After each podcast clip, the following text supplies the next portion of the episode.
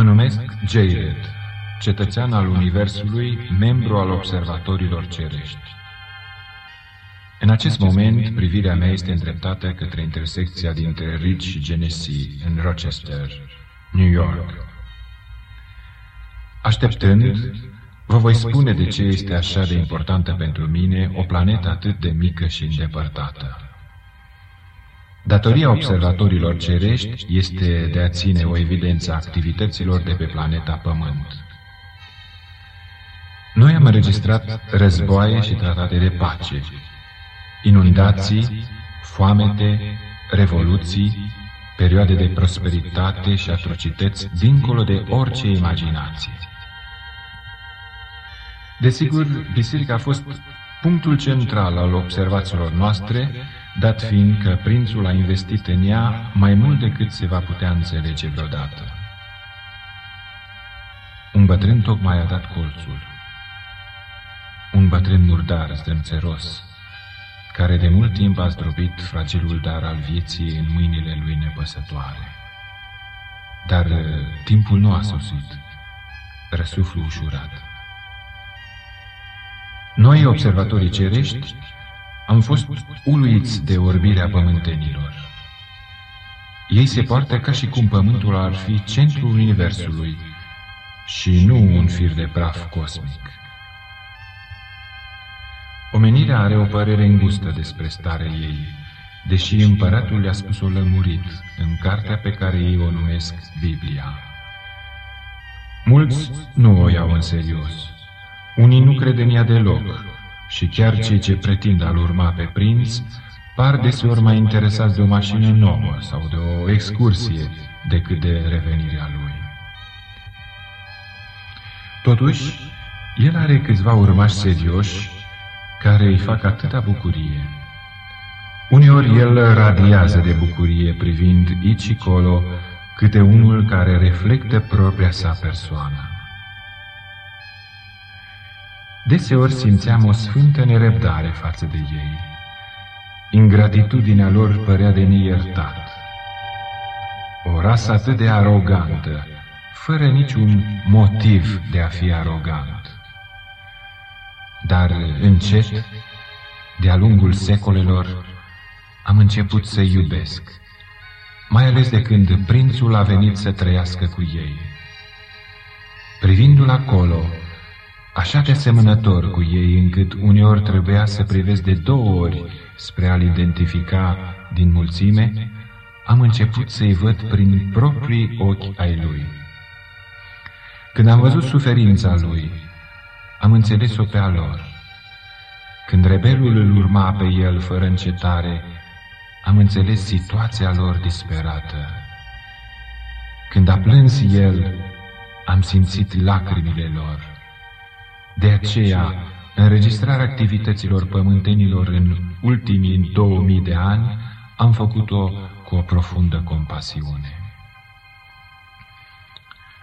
O pereche tocmai apare în intersecție o pereche tânără. Ea îl duce de braț, râd plin de animație. Dar ce să fac cu o pereche când eu caut doar unul? Din fericire, au mai rămas câteva minute. Să continui cu explicația mea. De curând am obosit să observ masele, să notez fluctuația loialității lor de la un conducător la altul. Inima mea a sângerat la vederea milioanelor de flămânzi și a tremurat pentru bogații cei indiferenți. M-am descoperit cu o pasiune persistentă de a mă concentra asupra indivizilor, deși aceasta este misiunea directă a îngerilor raportori, un segment total separat al observatorilor cerești. Așa de obsedat am devenit de ideea mea, încât am cerut permisiunea de la însuși împăratul să-mi concentrez atenția asupra unui pământean. Am explicat că nu doresc să notez gândurile și motivele cu precizia cerută pentru judecată, ci doar să constat, dintr-o privire generală, reacția unui om în ambianța păcatului. Mi s-a dat permisiunea și sunt mai nerăbdător să încep acest studiu decât am fost vreodată în decursul secolilor, deși nu pot spune sigur de ce. Am avut multe sugestii de la colegii mei care împart interesul cu mine. Unii au sugerat să aleg un nou născut, alții au recomandat un tânăr de o inteligență superioară. Eu mă gândeam să cercetez un copil cu o puternică înclinație spirituală, dar în final am hotărât să nu influențez studiul cu alegerea mea. Voi lua pe cineva la întâmplare. Am hotărât ieri, observați că deja folosesc terminologia folosită curent pe pământ, să-mi concentrez studiul asupra primei persoane care va apare în intersecția Rich și Genesee în Rochester, astăzi la ora șase după amiază. Momentul se apropie și sunt plin de curiozitate și nerăbdare că studiul meu va avea drept subiect acest cetățean al pământului, oricine ar fi el, atâta timp cât va dura viața lui.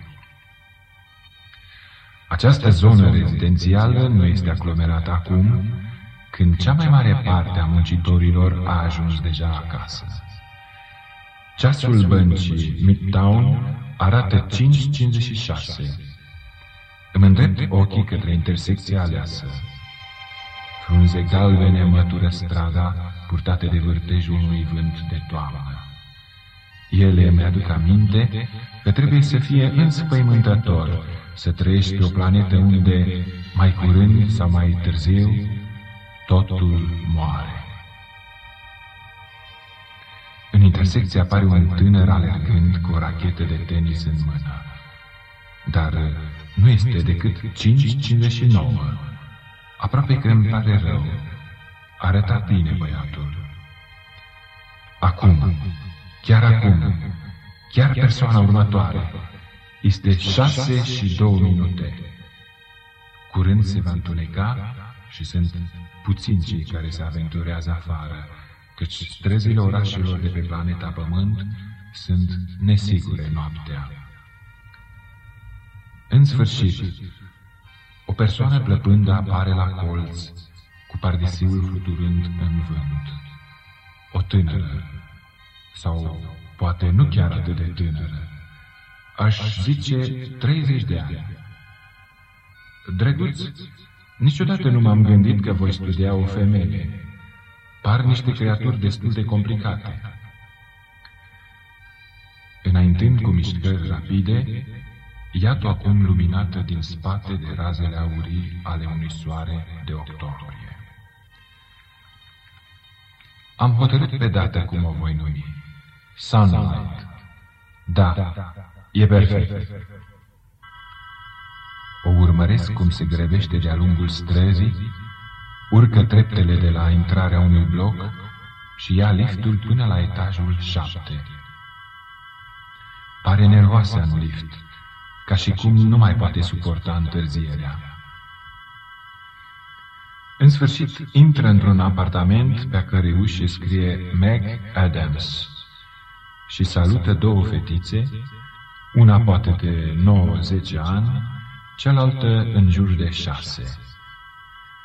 Pentru o clipă, în timp ce le mângâie pe copile, fața ei se destinde, dar apoi, aruncându-și pardesiul într-un fotoliu, întreaga ființă ei se încordează ca mai înainte, la fel ca tuturor locuitorilor orașelor pământene.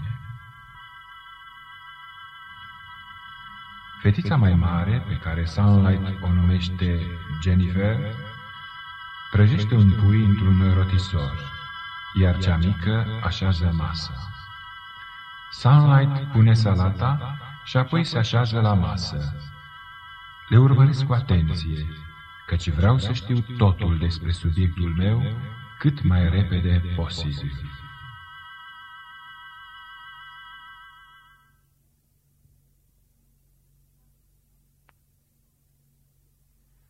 Mi-e groază când te văd că folosești rotisorul gen. Trebuie să fii foarte precaută. Promite. Nici o grijă, mami, nu mă ard. Nu uita că peste două săptămâni împlinesc 10 ani. Promitem, Jen. Bine, bine. Îți promis să fiu atentă. Aș vrea să spui lui Carol să nu mai mănânce caramele înainte de masă. Uite, abia ciugule mâncare acum. Sora ta are dreptate, Năsturel.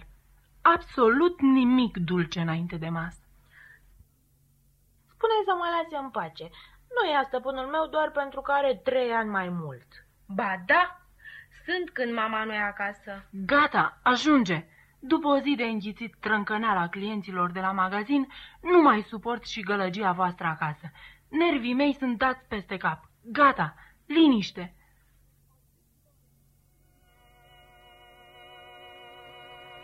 Cele două fetițe mănâncă tăcute, argintul și porțelanul întrerupând liniștea cu sunete ascuțite. Sunlight își lasă porția aproape întreagă și se așează pe sofa să privească știrile la televizor.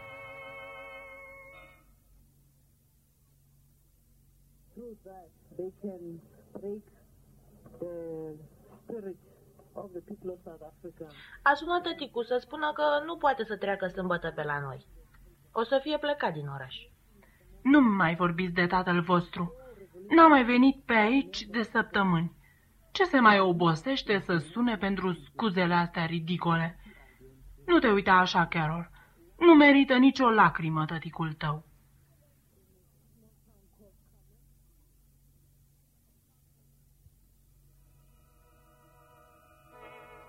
Împreună fac ordine în bucătărie și văd la televizor zile fericite, înainte ca Sunlight să le trimeată la culcare.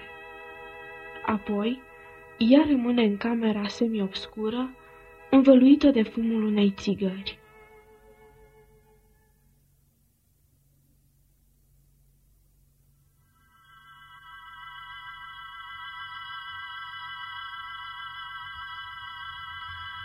Simt o ură cumplită uitându-mă la ea. O ură față de rebel și față de ce au îndurat pământenii din mâinile lui. Aș vrea să scriu pe cer soluția simplă pentru nenorocirea lor.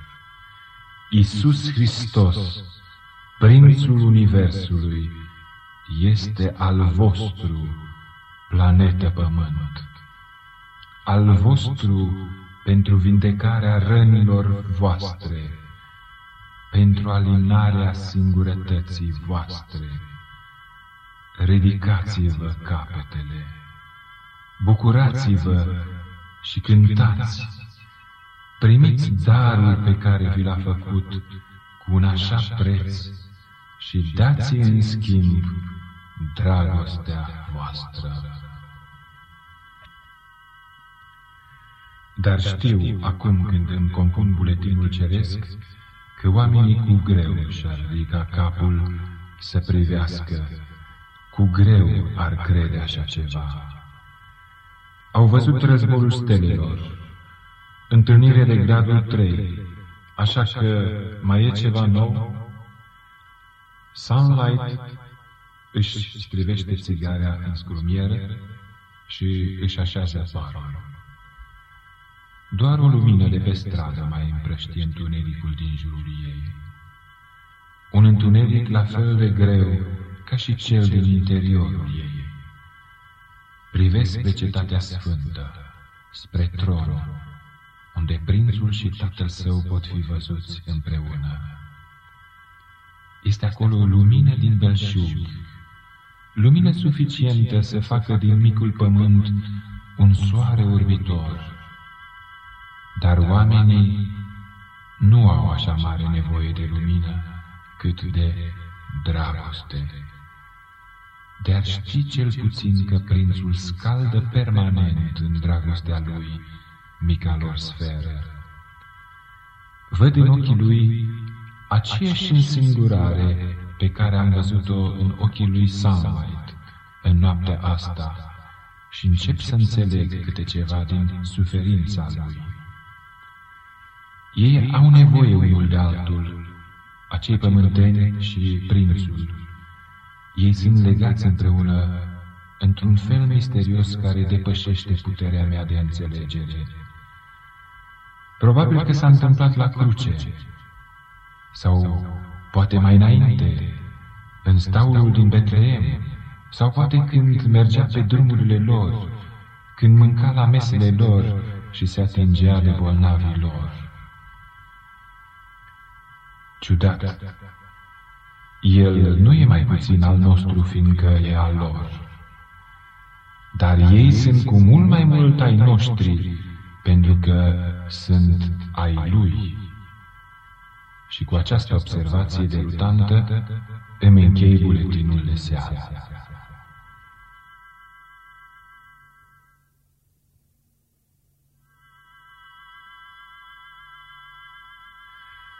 A trecut o săptămână și știu mult mai mult acum despre Sunlight decât știam joia trecută, când încheiam acest jurnal. Sunlight lucrează la magazinul de cosmetice Sibley și arată foarte chic împreună cu celelalte colegi ale ei. Conștiincioasă, dă fiecărui client atenția cuvenită, deși un fel de ciudă parcă clocotește înăuntru. Conversația cu colegele este plină de duh și inteligentă, însă deseori cinică. Zdropită în străfundul inimii ei, așa cum sunt mulți pământeni, ea continuă să reziste grație rămășițelor acelei minunate energii cu care prințul a dotat pe om la început. Sunlight își împinge îndoielile și temerile în cele mai îndepărtate colțuri ale minții unde, din nefericire, mognesc periculos. Uneori iritarea întunecă chiar dragostea pentru copii, căci ea trebuie să le fie și mamă și tată. Simte un fel de invidie pentru ceea ce ea numește existența lor lipsită de griji. Bineînțeles că fetele nu sunt lipsite de griji.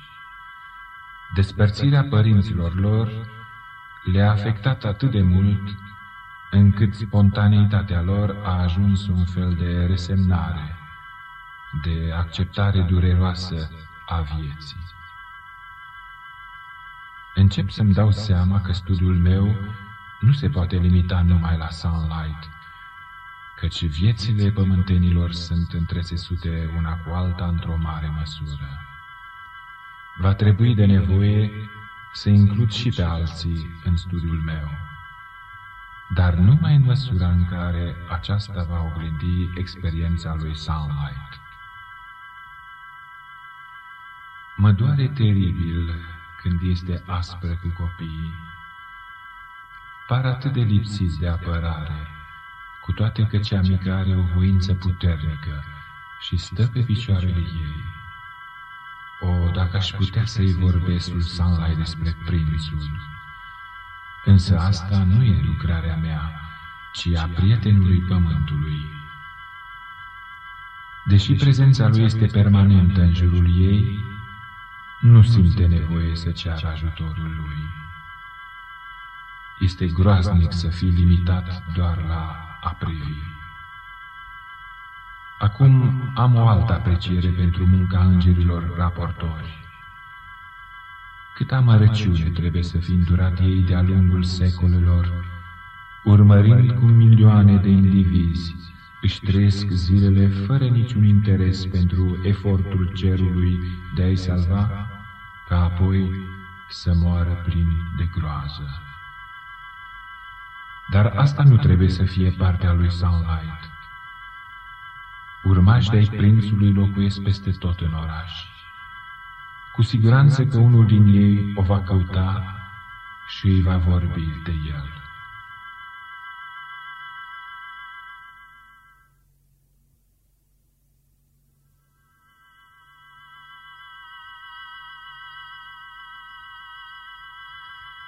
Este sâmbătă seara. Nu-mi dau seama de ce, dar pământenii trăiesc un fel de nebunie sâmbătă seara.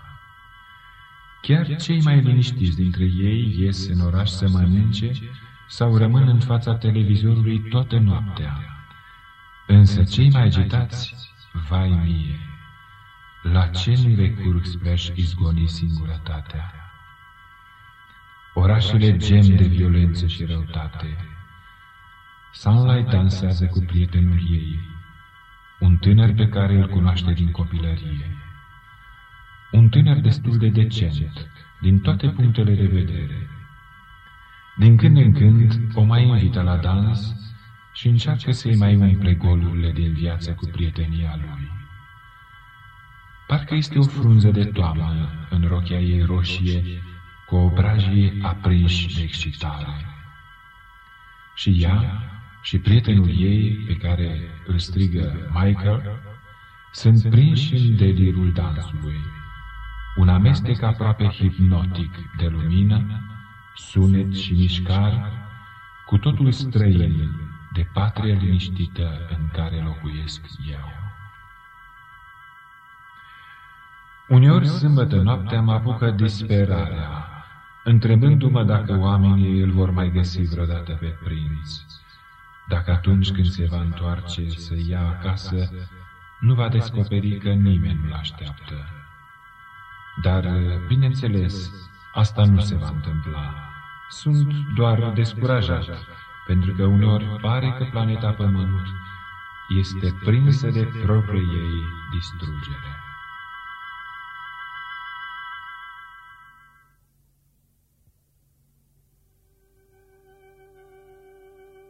Mai târziu, în mașină, Sunlight și Michael stau de vorbă. Acum ea este palidă și obosită și pare că rochia ei roșie îi devorează toată vlaga, așa cum flăcările devorează o floare de hârtie.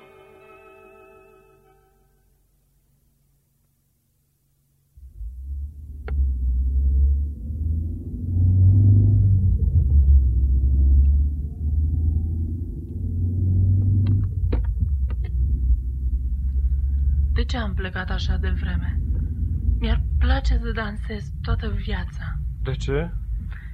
fiindcă atunci când dansez, mai ales dacă am băut ceva, pot să uit. Nu mă mai îngrijorez din cauza fetelor. Nu mă mai gândesc la Jim. Nu mai aduc aminte de matroanele acelea de la magazin. Uit cât de gol rămâne apartamentul după ce se duc copiii la culcare. Uit cât sunt de îngrozită de anii care vor veni. Dacă mă îmbolnăvesc și nu mai pot plăti chiria, dacă fetele vor deveni niște sălbatice și nu le voi mai putea stăpâni, dacă n-am să mai pot iubi vreodată pe cineva, sau dacă altcineva nu o să mă mai poată iubi pe mine, vezi de ce îmi place să dansez? Știi că n-am să îngădui să ți se întâmple nimic. Bănuiesc că ai să stai neînsurat toată viața ca nu cumva să-mi scrântesc vreo gleznă. Voi fi aici mâine și poi mâine. Nu este destul pentru acum? Văd cum se rostogolesc anii peste mine, aspri și goi. Apoi, moartea. Mi-e groază de moarte, Michael. Chiar mai groază decât îmi e de viață. Astea sunt gânduri prea mari pentru o fată tânără, Maggie. Ai nevoie de odihnă. De asta te-am adus acasă așa de vreme. Când ai să te trezești mâine dimineață, ai să constați că moartea se ține departe. Oh, câteodată parcă e la doi pași. Dar să uităm asta. Îți mulțumesc pentru tot. Sâmbăta viitoare găsește-ți o păpușă fără probleme. Și dacă nu e prea ironic ceea ce îți spun, ți-aș sugera chiar să te însori. Am să mă gândesc.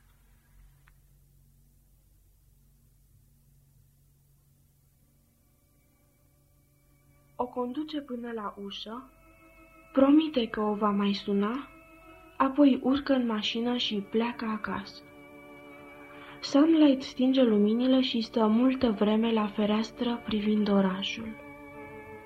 Scrumierea este plină când se hotărăște în sfârșit să tragă traperia și să se culce.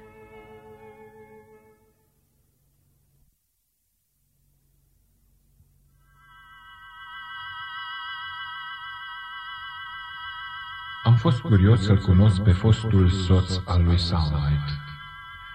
Astăzi a venit să ia fetele la plimbare. Pline de bucurie se aruncă în brațele lui cu un entuziasm pe care nu l-am mai văzut la ele. Mi-am zis că el nu poate fi cu totul rău. De fapt, încă n-am găsit un pământean cu totul rău. Cu trăsături atletice, totuși cam scund, părea puțin stânjenit în rolul lui de oaspete. Începe cu fetele o mică discuție în timp ce ele se îmbracă, încercând să o atragă în conversație și pe Sunlight, dar ea nu cedează. Uneori am impresia că i-am ales un nume cam nepotrivit, dar are motiv să fie rănită în durerea ei, rupând uneori cu o ostilitate nebănuită. După plecarea lor, se apucă de un fel de curățenie în care nimic nu mai este necesar. Fiind o bună gospodină, nu mai găsește nimic de făcut în astfel de situații. Observ, în timp ce așează iarăși prosoapele în bai, că pe obrajii ei se scurg lacrimi. După o plimbare cu barca pe râul Genesee, se întorc acasă. O tânără despre care bănuiesc a fi noua lui soție, așteaptă jos în mașină. Sunt sigur că el își dă seama că Sunlight a plâns, deși ea pare că nici nu remarcă prezența lui.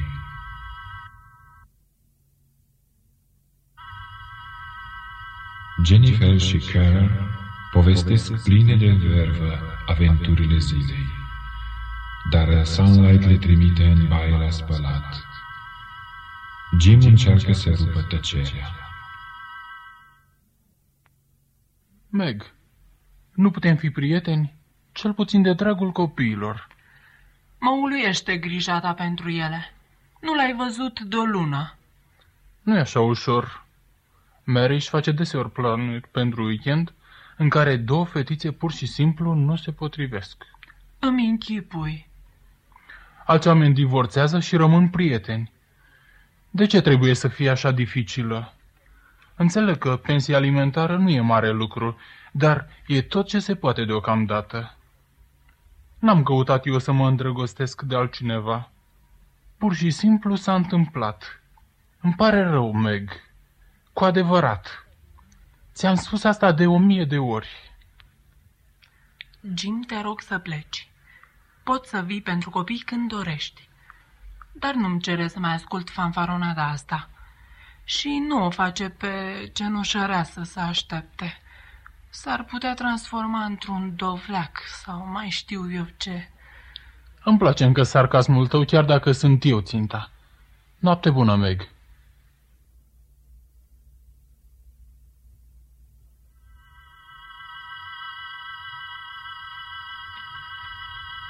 Prințul a trecut chiar acum pe aici și m-a întrebat cum se desfășoară proiectul meu special.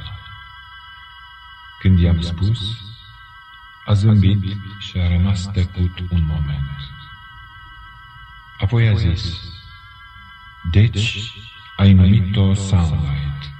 E bine, Jade, scrieți bine istoria, că scriind-o vei învăța mult.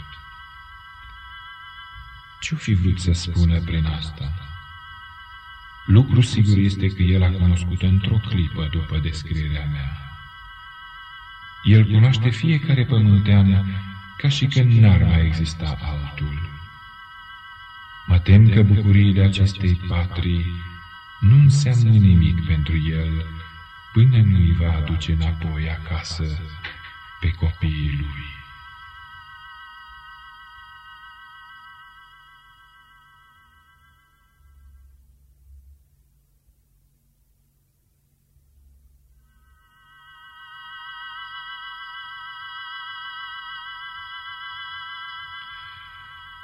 Astăzi s-a întâmplat un lucru ciudat.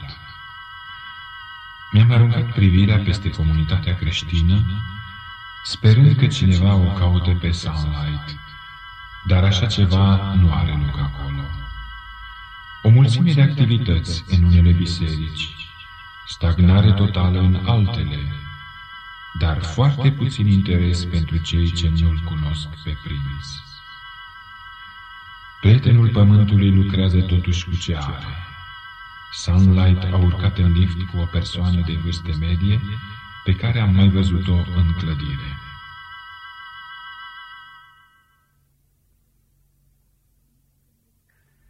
Nu sunteți vecina de la numărul 721? Uh, Da, cred că da. Deși trebuie să recunosc că nu cunoaște absolut pe nimeni în această clădire. Știți cum e când lucrezi. Numele meu este Meg. Meg Adams. Mă bucur că v-am cunoscut.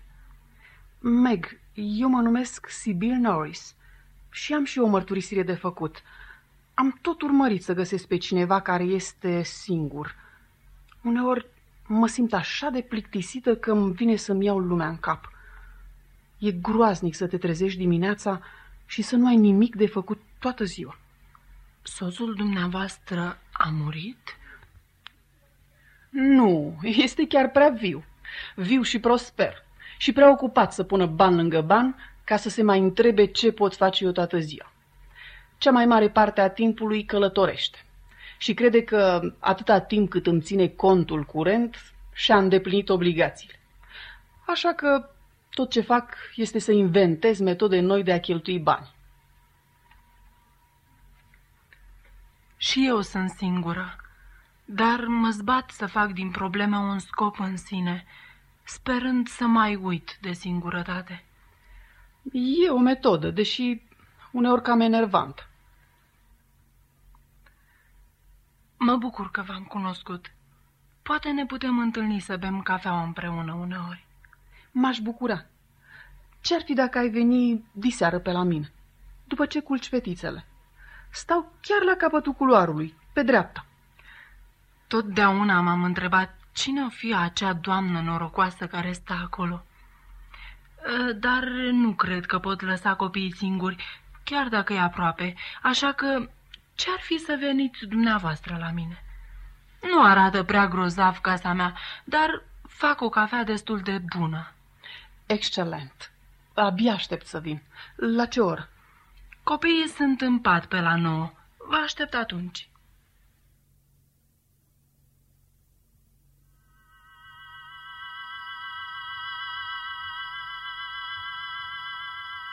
În timp ce strânge lucrurile prin apartament, Sunlight este puțin nerăbdătoare să o cunoască pe noua ei cunoștință. Am o presimțire bună în legătură cu noua ei prietenă. Sibyl are o franchețe și o generozitate care îmi place.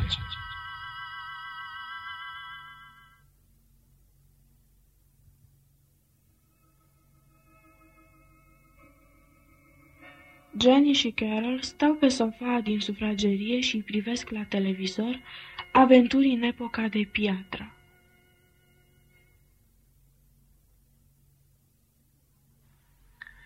Trebuie să mâncăm repede și să facem curățenie.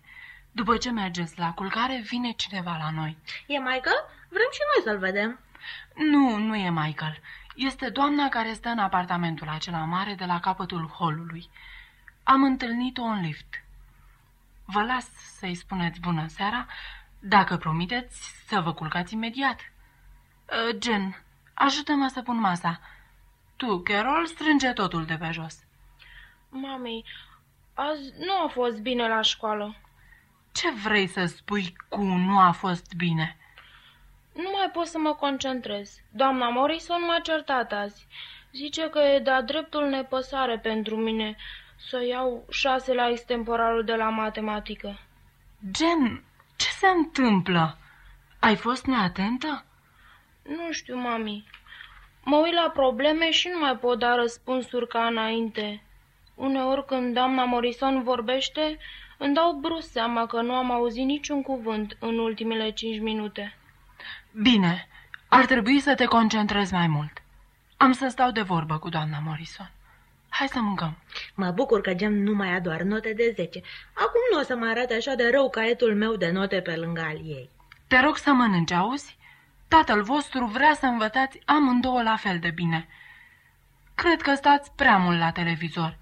V-am mai spus că nu sunt pentru voi filmele astea la care pierdeți tot timpul.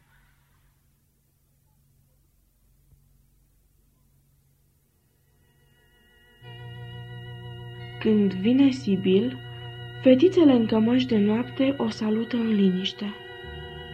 Carol este mică și brunetă ca părinții ei, dar Jennifer trebuie să semene cu un strămoș mai îndepărtat, căci este destul de înaltă pentru vârsta ei și cu părul de culoarea grâului copt. Răspunsul lui Sibil este cald, dar reținut. Carol, după ce își sărută mama și îi spune noapte bună, se duce la Sibil, o privește drept în ochi și îi spune Vrei și tu unul? Carol este mai deschisă decât sora ei. Jennifer este mai sensibilă și nu suportă ușor despărțirea părinților ei. Ea spune un politicos noapte bună și se retrage fără nicio demonstrație afectivă. Sibyl și Sunlight discută despre lucruri superficiale.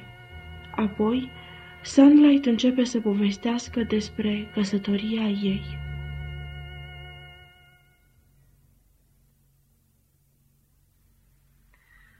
Eu și Jim ne-am căsătorit foarte tineri. Chiar prea tineri bănuiesc. Eu tocmai terminam liceul. El era cu doi ani mai mare și intrase la facultate. Poate pentru că ne iubeam prea mult, romanța noastră a supraviețuit despărțirii. Uneori, când el era plecat, eram ispitită să mai ies cu cineva și sunt sigură că și colegele lui Jim reprezentau o ispită pentru el. Dar ne iubeam cu adevărat și când ne întâlneam la sfârșit de săptămână, uitam de toate. Primii ani ai căsniciei noastre, totul a mers grozav. Eu m-am angajat ca el să poată continua facultatea. Cum nu prea aveam bani, trăiam simplu. Când a terminat Jim facultatea și s-a născut Jenny, credeam că toate suferințele au dispărut, iar viitorul este numai bucurii. Jim a fost angajat profesor la liceul la care predă și acum. Ne-am cumpărat casă, apoi s-a născut Carol. Totul era obișnuit, dar minunat. Credeam că așa o să fie veșnic. Lucram ca fetele să capete o bună educație, să devină folositoare în societate și să îmbătrânim împreună. Și așa a mers opt ani. Apoi, într-o seară, după ce se culcaseră fetele, iar Jim m-a ajutat să spăl vasele, mi-a zis, Meg, m-am îndrăgostit de altcineva. Exact așa. Atunci s-a terminat cu viața mea. Mi-aduc aminte exact scena. Era cald în bucătărie, iar Jim, cu un ștergar de vase într-o mână și cu o farfurie în alta, stând și privindu-mă. Încercam să înțeleg ce spune și simțeam că îmi pierd mințile. Așteptam să-l văd râzând și spunând că a fost o glumă, dar am văzut în ochii lui milă, milă pentru mine și am știut că nu se joacă. Fata pe care o cunoscuse era profesoară de arte plastice de la liceu. Avuseseră împreună unele activități la școală, iar Jim a considerat că lumea ei este ceva mai largă decât a mea. Exact genul de melodramă a fetiței care muncește ca bărbatul ei să termine școala, ca apoi să-l piardă, fiindcă ea este mai interesată de tapetul din sufragerie decât de economia națională. Așa că trăim fără el de aproape doi ani și ar fi trebuit să mă obișnuiesc cu asta, deși nu cred că se va întâmpla vreodată. Deci, soțul tău te-a părăsit pentru altă femeie, iar al meu m-a părăsit pentru afaceri. Ceea ce face să fim singuri amândouă. Chiar când este acasă, Bill e așa de cufundat în Wall Street Journal, de parcă nici n-ar fi acasă. Singura ocazie când îl poți vedea fericit este atunci când crește prețul aurului. Cel puțin eu am fetele. Asta mă ajută mult, deși sunt așa de obosită și iritată permanent, încât m-am transformat într-o mamă insuportabilă. Gen merge tot mai rău cu școala. Probabil ar trebui să o duc la un consult, însă psihiatrii nu sunt deloc în bugetul meu. Apropo de singurătate, acum două săptămâni, plictisită la culme, am intrat la biserica aceea mică, de la capătul străzii.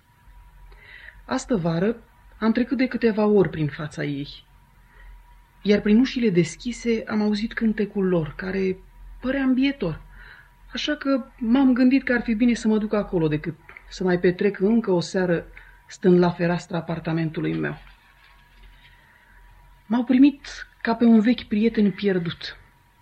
Și mi-a plăcut cum se cânta acolo, deși, ca să fiu sinceră, restul a fost un pic cam gălăgios și ciudat pentru mine.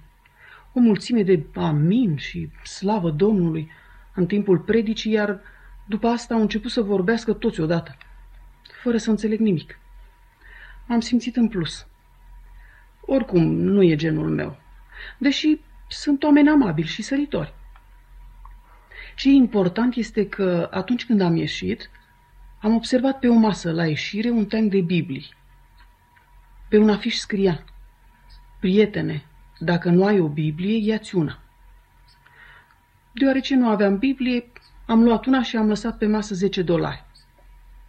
Am luat-o acasă și am început să citesc. Până atunci nu mai deschisesem o Biblie în viața mea. Mult timp nu am înțeles nimic.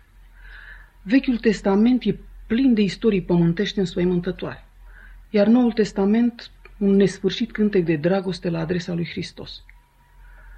La început m-am întors pe dos. Numai călătorii, vameși, pescari, prinși în proiectele lui utopice. Dar cu cât citeam unele lucruri pe care le spunea el, au început să mă ating. Mi-am dat seama în timp ce citeam că începeam să uit problemele mele. Am început să simt o pace ciudată. Crezi că e doar din cauza imaginației mele, Meg? Știu eu. Când eram mică, mergeam la școala de duminică. Tata mă ducea acolo. Mama nu venea dintr-o familie religioasă, dar tata a fost bine educat și, cu toate că a renunțat la religie, îi rămăsese ciudățenia asta, să mă duc cu el la biserică. Nu zic că nu îmi plăcea, dar când m-am făcut mai mare, multe alte lucruri au început să mă intereseze, așa că am încetat să mă mai duc. Îmi amintesc destul de bine multe povestiri din Vechiul Testament. Erau foarte drăguțe. Dar trebuie să admit că le lipsea esențialul. Legătura cu zilele noastre. Mă întreb chiar dacă există Dumnezeu. Crezi că există Dumnezeu? Da, cred că da, deși habar n-am de ce cred asta. Uneori noaptea, când stau în sufragerie la geam, privind cerul și stelele, am senzația că Dumnezeu știe totul despre mine și despre cei care circulă jos în stradă. Hm, Bill spune că oamenii civilizați cred în evoluție și că eu trăiesc în evul mediu. Dar toate acele planete, toți acei sori, nu pot crede că toate merg fără o supraveghere. Chiar mica noastră planetă, așa plină de viață, cum se poate să fie apărut la întâmplare? Hei, Meg, eu am sporovăit una și alta, iar tu mâine dimineață lucrezi. Iartă-mă că te-am ținut până acum. Data viitoare o trimit pe femeia care mă ajută la curățenie să stea cu fetițele, ca să poți veni la mine. Nu trebuie să vă cereți scuze. Nu am vorbit niciodată cu nimeni despre divorțul meu, afară de prietenul meu, Michael. Și mi-a făcut bine să vorbim împreună. Ne putem întâlni mai des, să stăm de vorbă. Poate ne face bine la amândouă. Tu ai Biblie? Acum câțiva ani, tata i-a trimis lui Gen cadou de ziua ei sau de Crăciun. Trebuie să fie pe undeva. Ce-ar fi să o aduci când vii la mine? Religia pare azi a fi la modă. Poate o răsfoim împreună dacă ești interesat. Ca să fiu foarte sinceră, nu cred că sunt teribil de interesat. Dar sunt dispusă pentru câteva reprize împreună ca un experiment. Uneori mă simt vinovată că nu trimit fetele la biserică, dar duminica este ziua mea de somn. Mâncăm foarte târziu dimineață, iar apoi trândăvim. Dacă poți crede în cartea aceasta, atunci nu o să fim singuri în studiul nostru. Nazarineanu a spus că acolo unde sunt doi sau trei adunați în numele lui, va fi și el cu ei. Crezi că ni se va alătura în timp ce descifrăm Biblia? Nu literal, în trup, dar îmi place să cred că prezența lui nevăzută ar putea fi cu noi. Și că îl interesează dacă noi vrem să înțelegem ce a făcut el aici jos, pe pământ. Păzește-te, Sibil, că altfel ai să fii și tu vrăjită ca pescarii. Ne întâlnim peste o săptămână? E bine joi seara. Nu e nimic interesant la televizor, iar Michael merge la bowling, așa că nu vine. Cine e Michael ăsta? Cineva pe care îl cunosc de o veșnicie. Am copilărit pe aceeași stradă, am mers la aceeași școală și am fost totdeauna prieteni. Asta suntem și acum. Zice că lumea e prea coruptă pentru însărătoare și copii, așa că stă singur. E un tip foarte la zi, deși eu bănuiesc că are niște principii foarte învechite și caută o lume pură în care să le practice. Viața mea ar fi goală fără el și sunt bucuroasă că nu s-a găsit vreuna să-i biruie convingerile și să-l fure. Te aștept, deci, joia viitoare. Până atunci, ce-ar fi să răsfoiești cartea lui Matei și să discutăm ce am citit? Dacă ar trece vreunul din prietenii mei și m-ar găsi citind Biblia, ce ar mai fi? Dar de când am divorțat, n-aș zice că se bat prietenii să mă caute.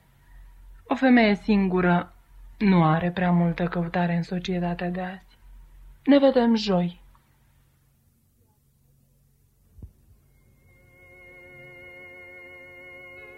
Sibyl pleacă grăbită, iar Sunlight, înainte de a intra în camera ei, se uită dacă fetele au adormit.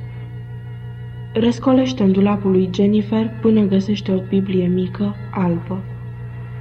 Apoi se așează în pat și deschide la cartea lui Matei.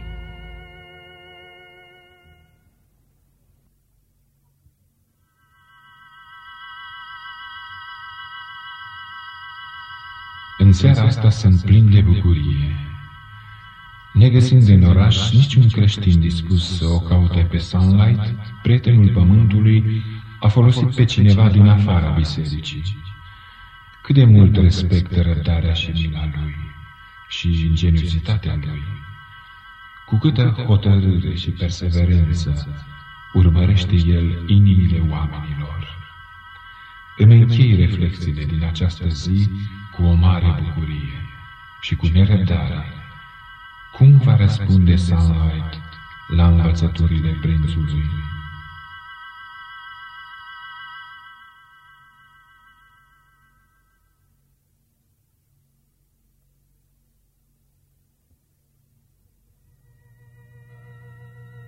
Este sâmbătă seara și Michael o întreabă pe Sunlight ce ar vrea să facă. Ea spune că este obosită și nu crede că ar vrea să danseze. Poate o plimbare și o masă bună. Și ceva de băut.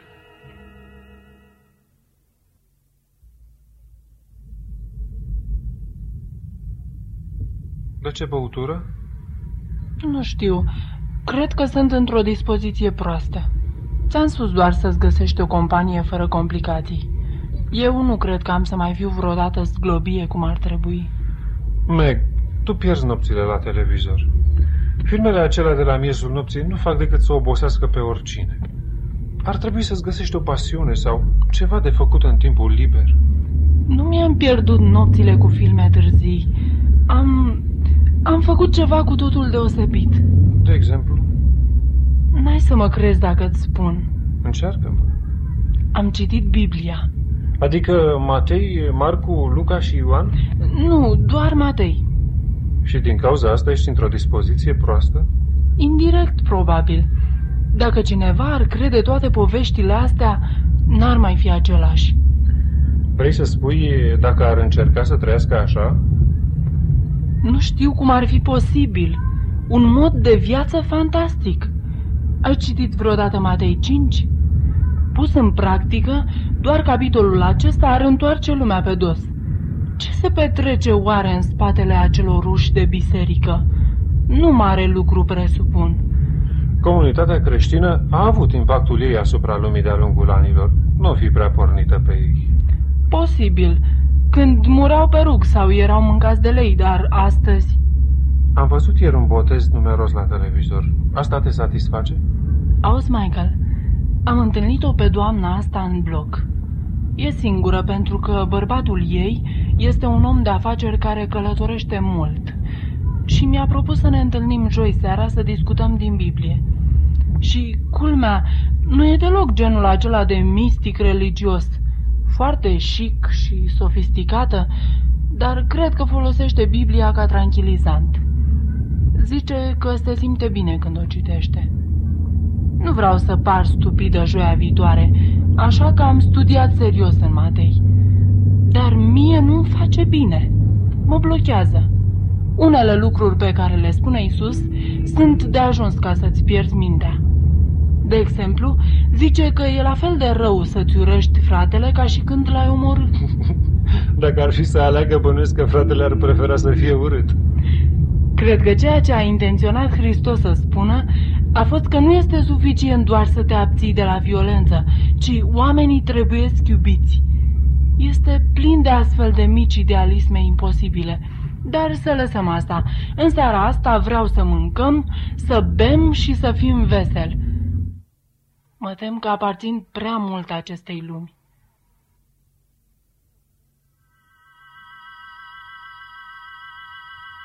Treme la cuvintele ei, dar mă iubește intuiția ei. Prietenul pământului îi descoperă adevărul în timp ce citește, dar în final alegerea va fi a ei. Alegerea, prețioasa, dar teribilă libertate.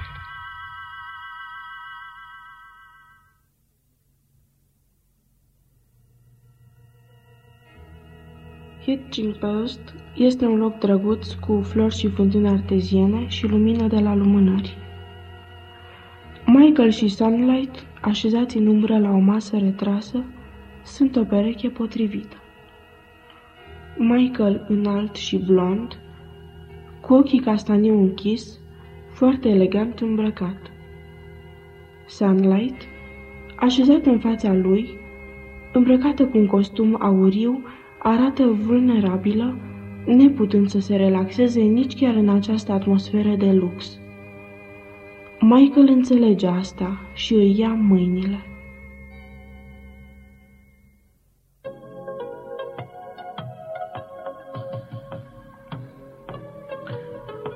Maggie, n-ai putea în seara asta să lași deoparte tot ce te roade de atâta vreme? L-ai pierdut pe Jim. Ei și?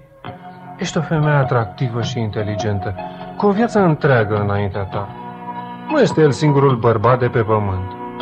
Ai zis că vrei să mănânci, să bei și să fii veselă. Acum, să facem asta. Aș vrea să zâmbești. Să zâmbești fără îngrijorarea asta care ți se citește mereu în ochi. Atunci, comandăm ceva de băut. Nu așa rezolva problemele prietenul tău templarul. Michael, nu mă ironiza. Nu trebuia să-ți spun. Vreau o friptură, o salată de fructe și un cocktail.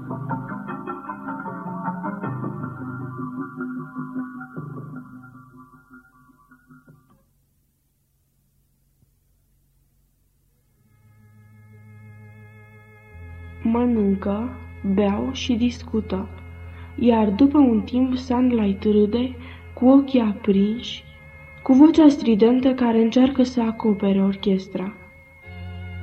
Michael o duce acasă. La ușă, ea își dă seama de dezamăgirea lui.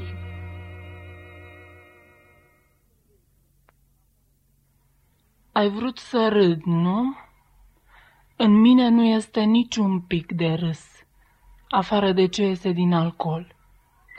Du-te și găsește-ți pe altcineva, Michael. Tu și tâmplarul ați face o pereche potrivită. Amândoi aveți visuri imposibile. El a încercat să inventeze o lume de bază. Tu cauți una. Când o vei găsi, anunță-mă și până atunci nu mai cere să râd.